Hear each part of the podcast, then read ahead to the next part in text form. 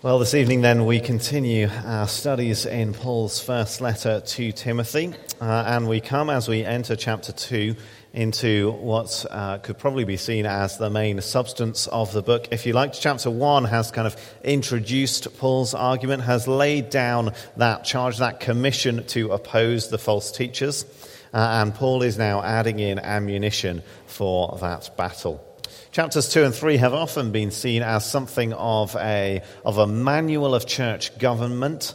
Um, and indeed, they do have a lot to say to us about what the church should look like. That's why our series is entitled A Blueprint for Church Life. But we do need to be careful as we come into these chapters. We need to bear in mind that they, like the rest of the letter, are written to particular people in a particular place at a particular time, that they address a specific situation. So, as we approach these verses, we do need to be careful uh, not to skip too immediately to applying it to our own situation here, but rather first ask why Paul wrote these things to Timothy in the city of Ephesus. Um, so, we're asking how do these verses work as part of his argument to counter the false teaching? Now, he begins this section by urging prayer for all people. And this is going to form the backdrop of the section. But the focus is more on the, on the all people than it is on the prayer. And that sense of universality is, I guess, our first heading tonight. That's a theme that runs through these verses as it begins here in verse 1, comes up again in 3 to 4, as God desires all people to be saved, and again in verse 6, Christ as ransom for all, and finally at the end in verse 7, in slightly different terms, that universality as Paul describes himself as the true and faithful teacher of the Gentiles. Now, that theme of universality uh, contrasts with and it's further enhanced by uh, a sense of oneness, by the singular nature of God in these verses, and that's particularly in verse 5. So these two themes come together, come together to give us our title, One God of All People. And we begin then in verse 1 with that call to prayer. Paul here uses four different words that refer to different kinds of prayer, rendered here as petitions, prayers, intercession, and thanksgiving. And those different words do have different nuances, of course. Uh, but the, the, the emphasis, the focus is not on pray this way and this way and this way, uh, but rather the, the, varying terms are used uh, by way of emphasis in the same way as we find in the Psalms. We find that sense of parallelism, that it says something in one way and then on the next line says something very similar with a slightly different slant. It's, it's it's a way of emphasizing the point rather than necessarily drawing out every nuance of the two different things. And here, as part of Paul's argument against the false teachers, Paul's emphasis here is not so much on that variety of different prayers, but rather that they are made for all people. So, verse 2 offers kings and those in authority uh, as an example of those who might be overlooked or excluded from prayers. But that isn't to, to say that there aren't others being excluded or overlooked. And indeed, it, it, seems that in the Ephesian situation, uh, there with the emphasis on salvation in the verses that follow, it seems probably that the principal problem is not so much the exclusion of the leaders, though we will come to that, but rather that the false teachers, who remember are leaders within the church, uh, that they are only praying for their kind of people. You'll remember from the previous chapter uh, that these false teachers have a mistaken understanding of the law. And so they're probably not interested in praying for Gentiles, but rather they pray only for the Jews who they see as respectable under the law, and maybe even a narrower group of the respectable ones within the Jews. Now, in contrast to that, Paul commands that prayers be offered for all people. Now, that can't literally mean for every single person. He's not imagined, imagining Timothy standing up there and giving a list of, you know, however million people in the world at the time. The sense then is of, of all kinds of people. And so rulers fits as a category within that. So the false teachers here are showing their exclusivism. They're showing that they have mentally, and even it would seem fairly explicitly out loud, limited those who can be saved. And my suggestion is that it is helpful for us to ask where we are at danger of doing likewise. Now, I don't know about you, but uh, I think that my attitude to people is, is rarely coloured by whether they've been circumcised or not, rarely affected by how strictly they observe the Jewish dietary laws. I mean, I like to taunt vegetarians by how much bacon they're missing out on, but that's neither here nor there. The, the point is that if you're like me, we aren't in danger of excluding people on precisely that same basis of adhesion to the Jewish laws.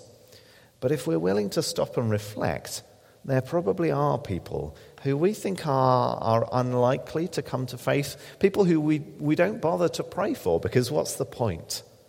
People who we, we treat, even if we wouldn't say it, we act as if they are outside of God's power to save. If you put us on the spot, we'll trot out the right answer that God's grace is sufficient to cover every sin, but the reality is we don't behave as if that's true. We think there are some who are too far gone. Or maybe you're in danger of what actually looks a little bit like the opposite. Maybe you're in danger of acting like some people don't even need to be saved. It's not that they can't be saved, but rather that they don't need to be. Maybe because their lives already look good enough, they look sufficiently moral. Um, after all, maybe they behave better than you or I do already. Or maybe, maybe we treat them as outside the sphere of needing God's salvation because they already have a faith. Some of us, I suspect, are much less willing to go and speak of Jesus to a good Muslim than we would be to someone who, who grew up in a Christian home and then drifted away. More bluntly, sometimes we are more likely to speak of him to someone with white skin than someone with darker skin. Now, whatever it is for you that means that you treat some people as more suitable, more likely to be saved than others, well, what Paul says here is we should be praying for all of them. And he's going to go on to say that God desires that all of them be saved. So, whether it's religion or class or age or politics, or they're too bad or they're already good enough, let me urge you to examine your heart to see who ha- you have neglected and our first response to that should be um, yes, that we be more willing to go and speak to them, but also, first and foremost, that we make a conscious effort to pray for those people in particular as we follow this command that prayers be made for all peoples.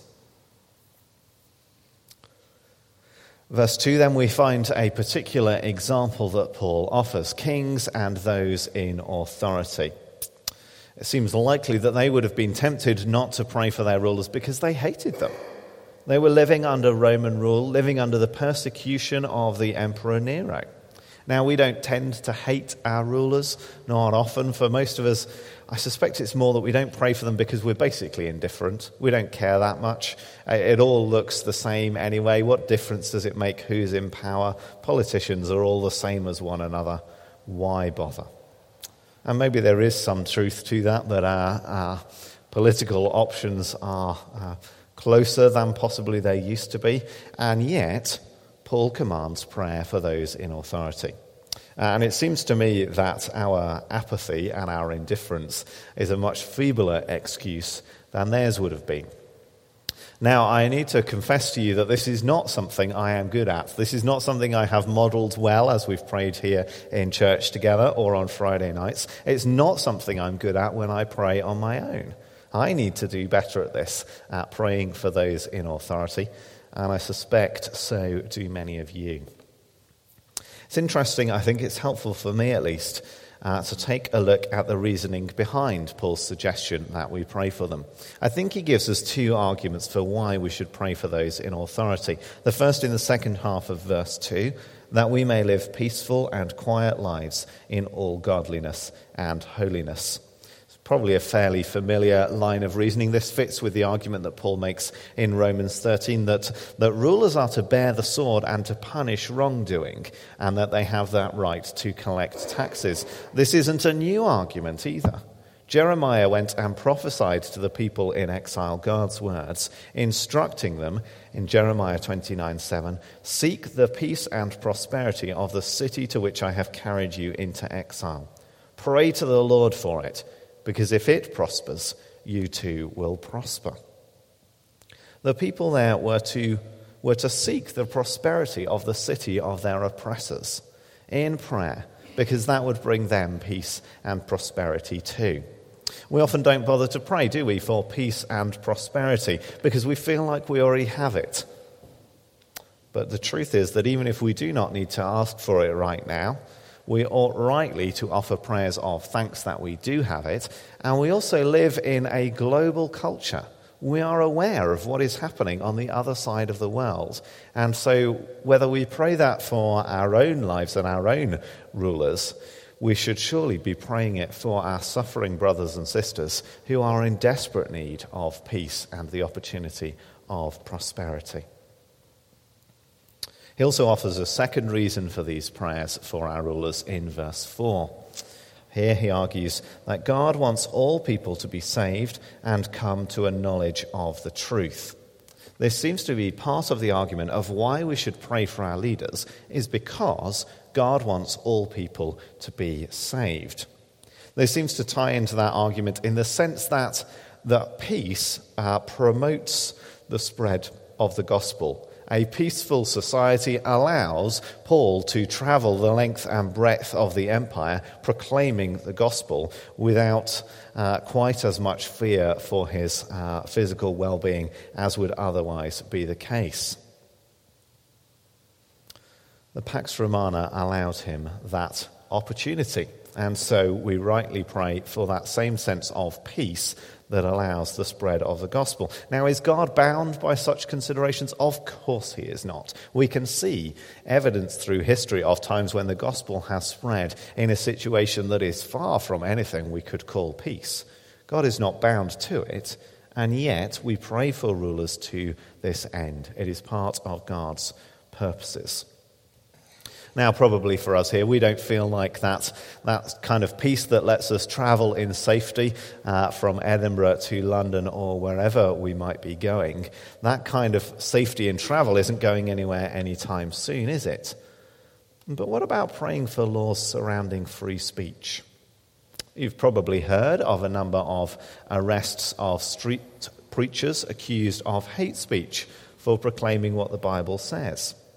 Now, whatever you might think of the effectiveness of standing on a street corner and uh, preaching there, whatever the effectiveness of that, it isn't hard to join the dots between us failing to stand up for that freedom and finding that our own freedom to speak the gospel to our neighbours, perhaps particularly in the context of our working lives, or, or, frankly, our opportunity to preach the gospel here in a building that, don't forget, is owned and managed by the council. It isn't that hard to join the dots between the curtailing of preaching on the street and it having a much more obvious impact on your lives and mine. So, will you please pray for your rulers that they will enact wise laws in this area, uh, as we also pray that more broadly. Uh, you'll find we, we try to have literature from the Christian Institute available, and they do a good work in kind of flagging up for us where some of these things are beginning to be curtailed uh, and you know, where we can engage with the political process as well as where we ought to be focusing our prayers. So do sign up for their list yourselves and grab the literature and so on. There's another point that we ought to consider here in verse 4, and that is here this statement that God wants all people to be saved. Uh, and we have to ask how it can be true that God wants all people to be saved, and that yet the equally unambiguous testimony of Scripture is that not all people will be saved. How can an omnipotent God want something and not get it?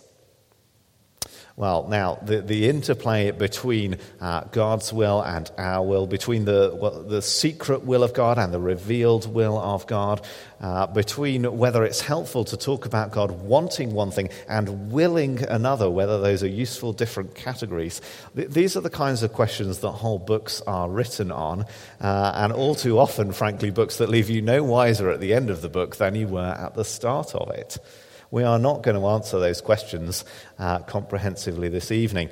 In fact, I don't think we'll get all that far on any of them, but I do want to offer uh, two pointers that I think will be helpful in thinking around this area. Firstly, remember back in verse 1, we noted there that all people there in verse 1 refers more to, to every kind of person, every category of person, uh, all groups of people, rather than referring to every single individual. It isn't unusual in the New Testament for the word all, uh, whether of all people or all in some other fashion. It's not unusual for that to be limited by the context in which the word is used. It would, for instance, be a nonsense for us to think that when Jesus commissioned Paul to go and be a witness to all men, it would be a nonsense for us to think that Jesus meant him to go and speak to every single individual on the earth. Clearly, the context there limits that all to Jews and Gentiles, to talking about the encompassing of different categories of people. And I think something similar is part of the picture here that, as we've said, these, these false teachers want to limit the scope of salvation to a particular type of people, want to limit it to those who agree with their interpretation of the law, want to limit it to the Jews. And against this, against that attitude of the false teachers, in that context, Paul writes that God desires all people to be saved. God desires Jews and Gentiles to be saved. That's at least part of what Paul is saying here. And secondly, we, we do just have to grapple with the fact that God's word does talk about salvation both in terms of it being limited to the elect and in terms of it being for all people. It does talk about it in both of these ways. Um, Professor Donald MacLeod talks about this as being sufficient for all and efficient for some. Christ's sacrifice is sufficient to cover every sin of every human being who has ever lived and ever will live. And yet, the reality is that it only effectively covers the sins of some. The atonement is only applied to some people. Now, if we try and go much further down this line here and now, we will tie ourselves in knots, I fear. Um, so we're going to leave it there with those two points, if you like, because there does come that point where we have to be willing to say, You are God, and I am not. We do not always know. Romans chapter 9. Uh, Paul says, One of you will say to me, Then why does God still blame us? For who is able to resist his will? But who are you? A human being to talk back to God. Shall what is formed say to the one who formed it, Why did you make me like this? Folks, this is on some level a profound mystery by which, before which we must be silent. Uh, we'll come back to verse 5 in a moment. Uh, verse 5 takes a slightly different slant on this same theme of universality. Uh, but before we do, let me make a couple of quick points from the last couple of verses, uh, verses 6 and 7, that both uh, refer back to some of what we've already seen. If you look at the end of verse 6, you'll find this slightly odd statement that this has now been witnessed to at the proper time. Um, what Paul seems to be arguing here is that that through the death of this man, Christ Jesus, through the paying of the ransom that he talks about in verse 6, that through doing that, God has given a clear and definitive testimony, a clear and definitive statement of his desire to save people of all kinds. Nothing surely is more convincing of God's desire to save than coming and paying such a steep price. As for at the proper time, well, that would seem likely to be a reference to it being the most conducive time for that universal proclamation of the gospel. that uh, in, in the providence of God, in the sweep of history, that that was the most propitious moment for that sacrifice to take place. Maybe you're tempted to think that today might be better with our, with our rapid means of travel from one end of the country to another around the world and instantaneous round the world communication. Maybe that seems better to you, but to me, as we look at the hardness of hearts around us, as we look at a society in which um, the prevailing attitude is that science has all the answers, well, I'm not sure it would be all that much better, would it? And in any case, today wouldn't be like today if it weren't for Christ having come when he did. So let's not try and speculate too much on what might have been. It seems that in God's providence, this was the time. In the first century AD, the, the, Assyrian and the Babylonian empires had collapsed. And for all of its faults, the, the Roman Empire did provide this kind of peaceful situation in which the gospel could spread, the political stability, the rule of law that allowed this kind of proclamation. Paul wasn't afraid to uh, use his rights as a Roman citizen to demand a fair trial and so on uh, for the benefit of the spread of the gospel. And I think it was also becoming apparent uh, that the, the, the Greco Roman philosophizing, the attempts to explain the world around them, were starting to, to show their, their bankruptcy, were starting to be seen as inadequate to the task, that they couldn't answer the questions of life, and they couldn't deal with the moral bankruptcy of the world then any more than our philosophies can address it today. I think at that point people were looking for something different. Equally, uh, we bear in mind that it was the right time in the sense that the revelation of the Old Testament was complete, that God had already showed uh, what we needed to see in the revelation of His law, in His saving of a people for Himself, and so on, and that foundation was there in that place. In any case, whatever it was that made it the opportune moment, God, in his wisdom, decreed it to be so and sent Christ at that point. Uh, second little point, looking at verse 7. Here we see Paul reiterating his authority as an apostle, presumably reiterating that authority in the face of false teachers who were refusing to recognize it, refusing to say that he had the right um, to come and speak and declare what was so. It's particularly important for Paul to be able to do this uh, because of his role as the apostle to the Gentiles. As Paul had that particular commission to go to all people, um, then uh, that was valuable for him to stand up for against false teachers who wanted to limit going to only a particular people. I want us to reflect, though, for a moment, uh, that in the context of talking about a peaceful society, in the context of that being one of the reasons why uh, Paul says we should pray for our rulers, in the context of that desire for a peaceful and quiet lives in all godliness and holiness, verse 2. In that context, let me invite you to reflect for just a moment or two on what Paul's life looked like. Let me invite you to reflect on what it looked like for him to live out that calling uh, and what his apostleship entailed. Paul, of course, uh, faced numerous beatings and imprisonments and shipwreck and all kinds of hardships and whatever that thorn in the flesh was and so on. Paul didn't live what we would normally call a quiet life, did he? But that was what he thought people should be aiming for. And so, somewhere within that definition of a peaceful and quiet life, there has to be space for the Apostle Paul to sit within that. So maybe we should consider for just a moment that your definition of a quiet life, your definition of what your quiet life should look like, might need uh, a, a small amount of tweaking. That maybe God might have something slightly more dramatic in store for you than the quiet life that you have in mind.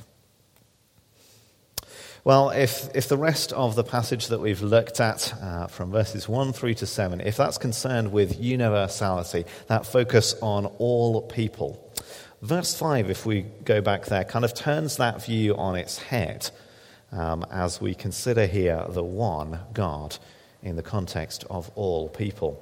In amongst these claims that uh, the gospel is to be freely offered to all, that God desires all men to be saved, that God gave himself as a ransom for all, there is still an exclusivity to be reckoned with.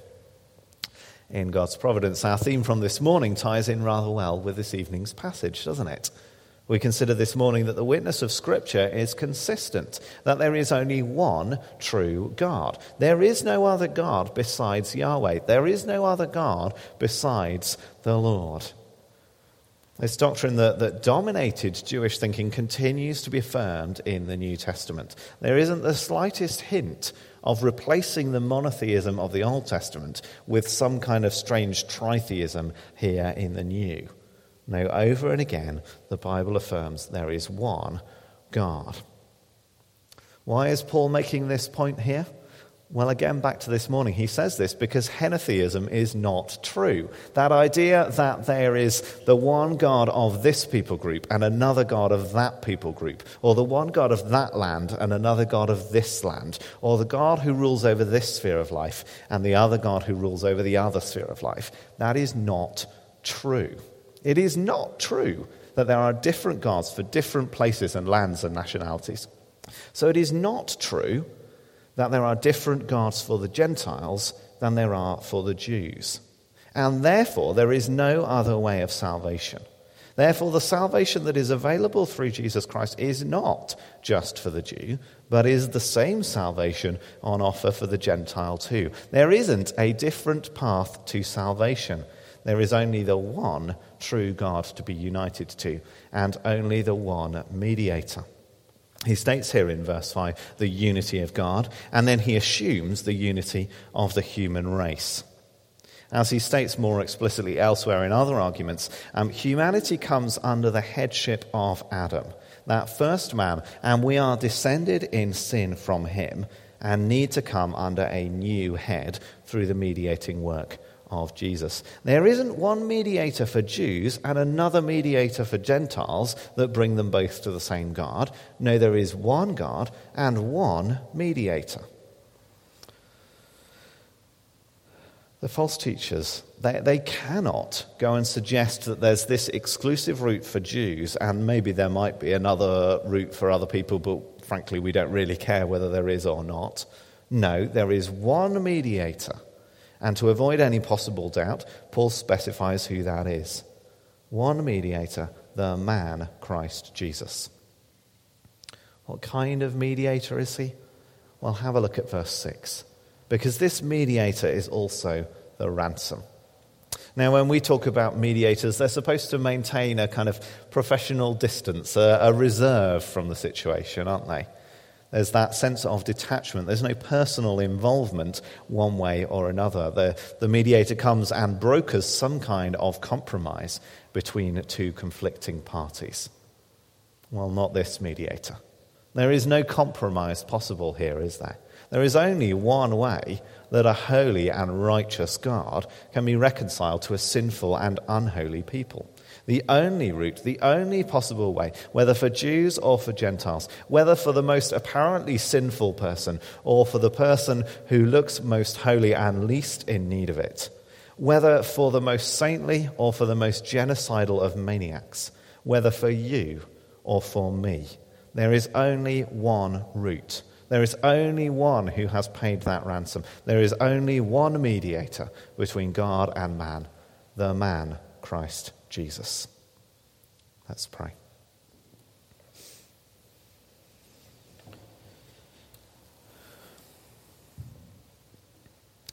Lord, we ask that you would guard our hearts and guard our thinking in these areas that we have considered this evening.